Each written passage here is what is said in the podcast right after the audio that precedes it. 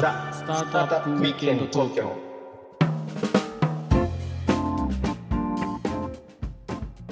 はい皆さんこんにちははい、こんにちは。ロックウィステリアのフッティですひろきちゃんです。はい今日もザ・スタートアップウィークエンド東京のお時間がやってまいりましたはい。ということで、はい。はい、今日もですねあの先週に引き続き、はいえー藤川さん株式会社はいユニバースの藤川さんに来ていただいておりますよろしくお願いしますよろしくお願いします。ユニバースの藤川です。まあ先週はいろいろとこのゲームのね作り方 あのどう酔わないゲームをね作っていかなきゃいけないかっていうようなところを、まあ、伺いましたけど、まあ、今週はちょっとお金の話をちょっとしていこうかなと。みんな大好きお金の話です ね。ちょっと冒頭先週、大事です そうそういいでしょ、うん。うん、で先週あの冒頭言い忘れたんですけど、まあ、僕と藤川さんの関係するうちをちゃんと説明しなかったかなと。うん。思ったんですけどそうだよ。僕はあの前のあの CVC でスタートアップ投資をやっていた時にですねうん。あの投資先の一つとして、えー当時 EXPVR という名前の、えー藤川さんのところ、まあ、現ユニバースですね、はいに今投資をしておりまして、はいフッディが担当者だったの？そうそうそうそうおお、そうかそう。それはご縁は深いね。それは。そうですねそうなんですよ。うんで最。近やられてるあの株式投資型のクラウドファンディング、うんまあ、e クラウドさん、まあ、この前畑井さんにね出ていただきおお、ましたけどいくらだ。うんうんいいね。あそこでやられたところでもうそれ経由で僕買いましたんで、うんまあ、個人投資家でもあるという、おおおお。ことで素晴らしい。まあ、そういう関係性だということで、うんあのまあ、なるべくフラットには話しますけども、まあ、そういう関係性なので完も全完。全なる中立化と言われるとちょっとあの若干疑義があるというふうに、まあ、割り引いて聞いてくださいだから中立な 中立なのは今このメンバーではひろきちゃんとそうかそうか。はい思います。はい。でねあの最初こう資金調達やっていく中で当時って、僕が出会った頃って2017年とか8年とかの,、はい。あの東京当時東京 VR スターってねなんだっけ？あ、えそう東京 VR スタートアップスのクリミさんがやってるあれやつそうそうあれに入ってましたね。はい。そうそうそうそれの3期生でしたそう三期生です。あのマイダイレストとかバークとかいた時ですね。ああそうそうそうそうそうそうそうそうでやられてたと思うんですよ。で、うん。その頃の調達環境と今とかってなんか違いとか実感されることってありますか？ああ、そうですね。まあその当時は本当にまあちょっとなんですかね。いろんな状況が違うんですけど、その時はあの VR 元年が2016年、まあ VR 元年その1みたいな、あの元年 VR 元年何回初年度みたいな。問題ありましたからね。そうですね。まあ1 2020回目年の1回目の1回目の VR VR 元年が2016年だったんですけど、VR が2年目ぐらいの時ですね。うん。はい、なので、まあ、ちょっとあの、まあ、えなんかちょうど AR キットとか出たりしてちょうど VR の幻滅期がちょっと始まっちゃっていた時だったので,、はいはいはいであとその本当 VR 少女来るのかというところがその、まあ、ネックでかなり苦戦したのがあります。うん。僕らもプロダプロダクトもほぼなかった。もうもう酔わない技術ありますそれだけで頑張ってあの。ねやあのそうそうそう。未来をそう信じてもらって。た、まあすごい技術だけどね、それ一言で言うけど。ありがとうございます。うん。ビーザヒーローもまだなかったっすよね。そうですね、ビーザヒーローのちょっとプロトタイプがあったみたいな感じですね。あはいはいはい。うんうん。なんで分かりやすいあのアウトプットとしてやっぱゲームという形にした方がいいだろうっていうところから VR, VR ビーザヒーローが始まったんですけど。うん。ちなみにね、あの藤川さんのえっとこうそのまあ VR のタイトルってそのボリュームにもよるでしょうけど、うん。一本あたりの開発費ってどれぐらいなものなんですか？ああそれはかなりそのピンキリがあってそうですよね。あって、はいはい。実際でもその今もう今時点ですね。その今2023年でしっかりそのメタクエストのそのストアに、公式なストアに乗ろう載せようとすると、うん。もう数千万だと足りないです。おおそんそんなオーダあーですか？そこまで来た。ですね、もう奥はかけないと、まあ、実際そのめちゃくちゃ効率もうむ昔のもう何作も作ってスタックが溜まっててうん。みたいなところだったらちょっと話が変わるんですけど今実際なるほど。VR 元年2016年がまだ6年しか6年じゃない7年しか経ってないので、うん。そのそんなにスタック溜まってるところも少ないっていうところがあって、うんそりゃそうだ。そう。なので多分億以上はかかるっていうのは正直なところですね、まあ資金ニーズはずっとありますね。じゃあしばらくずっとね。そうですね。その通りです、うん。ビーザヒーローやるときに資金調達されてでその後もリトルウィッチでまたやられでその時はあれですよね。普通普通のクラファンもやられましたよねあそうですね。普通のクラファンもやりました。うんどっちかっていうとプロモーション目的が多かったですね。あのそうですよね。クラファンは。今でも結構それが多いですよね。デジコンのクラファンって大体。ですね。やっぱりうん今も他のコンテンツも開発規模上がってきて多分クラファンだけで賄えるのって本当に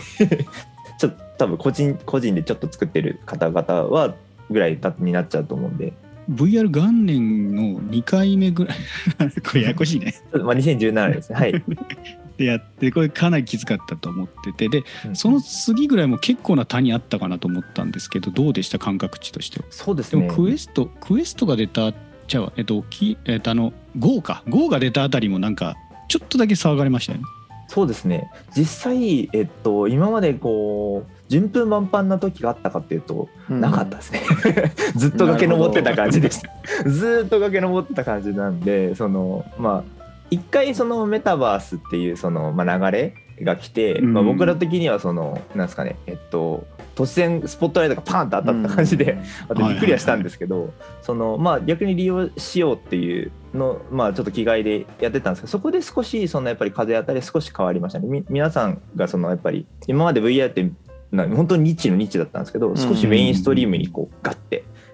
あのかな仮在いみたいなところがあったので確かに。そこの時は少しそこでちょうどリトリッチアカデミアのちょっと後だとかだったんですけどその時はそのちょっとグイッと風当たり良くなりましたね。うんうーん。なんですけどまたメタバース厳滅期っていうのにちょっと今入っちゃってるので そのまあままあどっちにしろまた崖は登るもう崖は登るのはもう慣れてるのでもうずっとまあ崖は登ります。もう最初から登りっぱなしだった。から、ね、そうそうそうそうそう。もうもうこれあのう腕の力がついたと思うんで あのもうこれはあの実際夢を追ってる起業家の、まあ、宿命として、まあ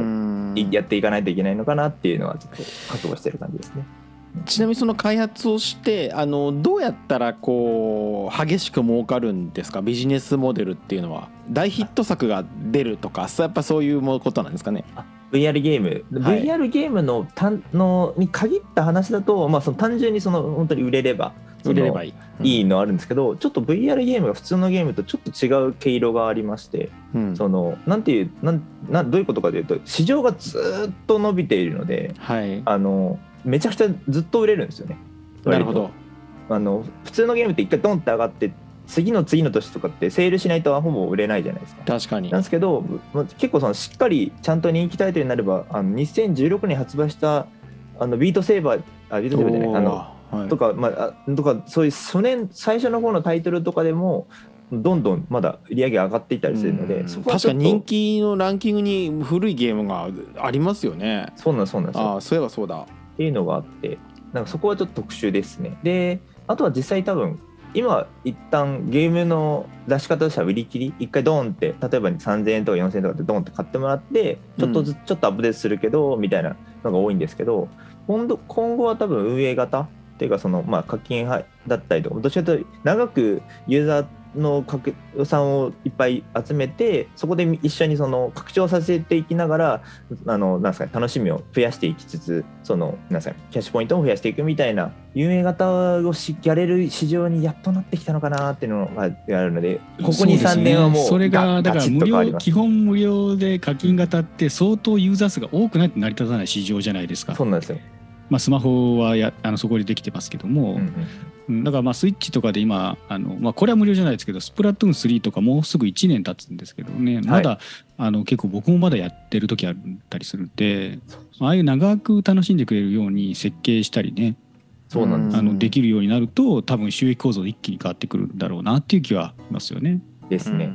そのなんかまあ無料基本無料で課金型にしようと思ったらどれぐらい普及しなきゃいけないみたいなのってあるんですか目安みたいなのって。まあ、実際あのメドとしてはアクティブユーザー1000万ぐらいいったらいけるんじゃないかっていう僕らのその社内のな考えでは思っていたので、もう今実際あのなんですかねまあ今やってもこと今今世からやってもいいぐらいの市場規模ではあると思うんですけど、まあそのまあ、次かなって感じですかね実際は。あ今の作ってるゲームの、まあ、その次ぐらいから結構それができてくるんじゃないかっていうですねですね。感じですね。でちょっとそのなんですかね、えっと、さっきむ基本無料で成功したタイトル一作実は VR でありましてうんはいはいはい。ゴリラタグっていうそのゴリラになって鬼ごっこするみたいな ゲームがあるんですけど何それ？がです何ねそのまあ最初無料で無料だったんですけどそのまあ中のアイテムとかのそのあれとかで33億円売り上げてますおお、え、それは無料でぜえっ、とどれぐらいの期間ですか？期間的には、まあ、ちょっとそのはっきりあれがないんですけど、はいはいはい。まあ、そのそそ実際出てから数年に12年ぐらいしか経ってないのでそれぐらいでこうバンって上ああなるほど。がった感じではありますね。うーん。まあそういう事例がちらほら出てくると、まあ、またちょっとスタジオの作り方も変わるかもしれないですしね、ですね。うん。まあ、資金調達っていう意味でもちょっと変わってくるのかな、まあ、そのは当たるか外れるか分かんないみたいなものに出すってなるとよっぽどいい、まあ、小島監督みたいな人がいていたりとかしたらなんかいろんな人が金出したいってなるんでしょうけど。そうですね。なんで、うん僕らは次からちゃんとやっていかないといけないのはそのつ次の新作のタイトル、まあ、その大きな人が出てくるタイトルの場合だと、そのまあ、それで一回しっかり成功して再現性をしっかりあの見せていくっていうのが、うんうんうんうんまあ、次重要になってくる。でなるほどでその後はその運営型にしてその、まあ、どっちかというとサイクルを長く寿命を長くしていくっていうのを、まあ、ミルフィーユみたいな感じでこうあのなんですかうん。ね作ってやっていくっていうのがね。で最終的にはうんプラットフォームにするみたいなのに向かっていくんじゃないかなと、ちなみにあのもう一つ質問したいんですが、そのまあ再現性って非常に難しいなと思うんですけどそれってどういうふうにしてその、まあ、投資家なりこうマーケットにこう再現性をし示すというかうん。こう結果なのかそれともん人なのか作る仕組みなのかみたいなのってあるんですか？正直全部ですね。全部か。全部いりますね。まあ実際人はやっぱりその,、あのこういう人がいるから作れるよっていう証う明ん。と、あとそのまあ実際その再現性のまあ結果結果を、まあ、どういうその数値、まあ、実際実数値がやっぱ重要なので実数値からそのまあなんですかね例えば市場がこれぐらい上がったからこれぐらいは最低でも上がりますよみたいな話をしっかりしたりとか、あとはその、まあ、僕らがそのあのなんですかね世界的に人気な漫画とかアニメとか VR がゲーム化するっていう方向で、まあ、僕らがやりたいからやってるっていうところあるんですけどその、まあ、ビジネスの方向性としても再現性を出しやすいみたいなのはありますね。うんなるほどでこのファンがいるからここにそのビッグ IP と一緒にやるっていうことですよね。ですね。い常にやっぱりお金がかかってくるわけで、うんまあね、そこの調達もやっぱり大変ですけどもうそうですね。調達するのがもう社長の仕事みたいになってはい、ただ藤川さんのところの場合はえっとお兄さんが CTO でしたっけそうですね。僕が CEO でで、まあ、きょきょ兄弟立ち上げたスタートアップなんですけどその弟がまあどっちかというと今 CVRO っていうあの v VR に特化した 多分他ほとんどないと思うんですけどそういう CXO の形は。そう VR に特化した技術のトップみたいな。なるほど、まあ、やってくれてるんで技術系のところはねあの分担できてるってところはまあ強いのかなと思うんですけど。それめちゃめちゃ強いですね。意外に意外っていうかそれ最強ですねほとんど。絶対に裏切らないこう相棒がいるっていう。いや本当ですよ。それはもう最高だね本当に。ありがとうございます。でまああの僕もまあね知ってる2人だったんで、えーあとは小路さんとね CO のあのあそうですね。3人とも知ってたんで、えー今回 e クラウドでクラウドファンディングやられた時はまあ頑張れって感じでうん。込めてまああの本当に額が少ないですけど、まあ、応援させていただいたんですけどね、うん。その e クラウドでやられたその狙いみたいなところってどういうところあったんですか？で e クラウドはその、まあ、実際その前からその少しお話が伺っていてで株主株主からの方からちょっとその紹介されたものもある部分はあるんですけど、うん。はい、で、えっとまあ、狙いとしては、まあ、ちょっとやってみようというところがあるんですけど僕らのビジネスやっぱりその VC さんとかより事業会社さんとかの方が受けが今いい、うん受けがいいというかというかないですけどなんかうんやっぱりその、なんですかね、一緒の IP 持ってるところね。そう、IP うん。持ってるところとか、IP に絡めたビジネスするところとかに、今もメディアドゥさんとドスマイルカンパニーさんにあの入っていただいてるのも、そういうそのシナジーがめちゃくちゃあるからってところで入っていただいてるんですけど、うん。で、でなんですけど、僕らの事業ってやっぱり夢の塊みたいな、自分で言うのもあれですけど、うん。あの事業なんで、やっぱりその一般の方々に応援してもらいやすいんじゃないか。で、かつその応援団みたいなか方々がいたら強いんじゃないかなっていうところもあって、そのイクラウドにちょっと参加させていただくっていう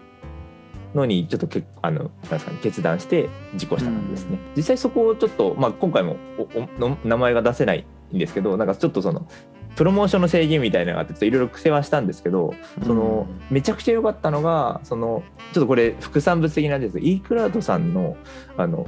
企業ページのまとめるところが専門のライターさんがいてもう僕らが出す情報をめちゃくちゃ分かりやすくまとめてくれてるんですよね。なのであれは示唆になりました。あのちょっと全然違う方向ですけど。それをまたこすってこすっていろいろ宣伝できるっていうですですです。あれはいはい。見ましたみたいな方だと、うん。もう僕らのビジネス結構理解してくれてる。実際そのなんですかねまあいくら集まりかとかそういうその本当にやるかどうかみたいな企業さんの状況によって変わるんですけどそこはあの あの全然違うところですけどめちゃくちゃおすすめできます。ありうん。なるほど。ありがとうございます、がとうございます。で、えーまあ、藤谷さんこれ兄弟でね起用されて、まあ、ここまでやっとまあビッグタイトルっていうかねまうんあすごく巨大な IP をお持ちのところと組んでややれるようになったわけですけど、まあ、最初はちょっとね違うこともまあやられましたちょっとなんかこういうジェスチャーのやつとかもやられてたと思うんですけど、はい。まああの最初なんでこそもそもこの VR でねそもそもなんで兄弟で起用しようと思ったのかとかあキャリア的なところをねちょっと迫っていきたいと思うんですけどあぜひぜひ。時間がちょっと来てしまいまして、ああ了解です。はい。はい。またその話は来週ということではい来週ですはい。来週に撮っておきましょじゃあ時間の切りがちょうどいいんで今日は一旦これぐらいにして、はい。また次のエピソードにつなげていきましょう。はい。えーよかったらコメント、高評価、チャンネル登録、あとツイートをしてくださると嬉しいです。はい、ではね、また次回、ザ・スタートアップウィーケンド東京でお会いいたしましょう。今回はこの辺で。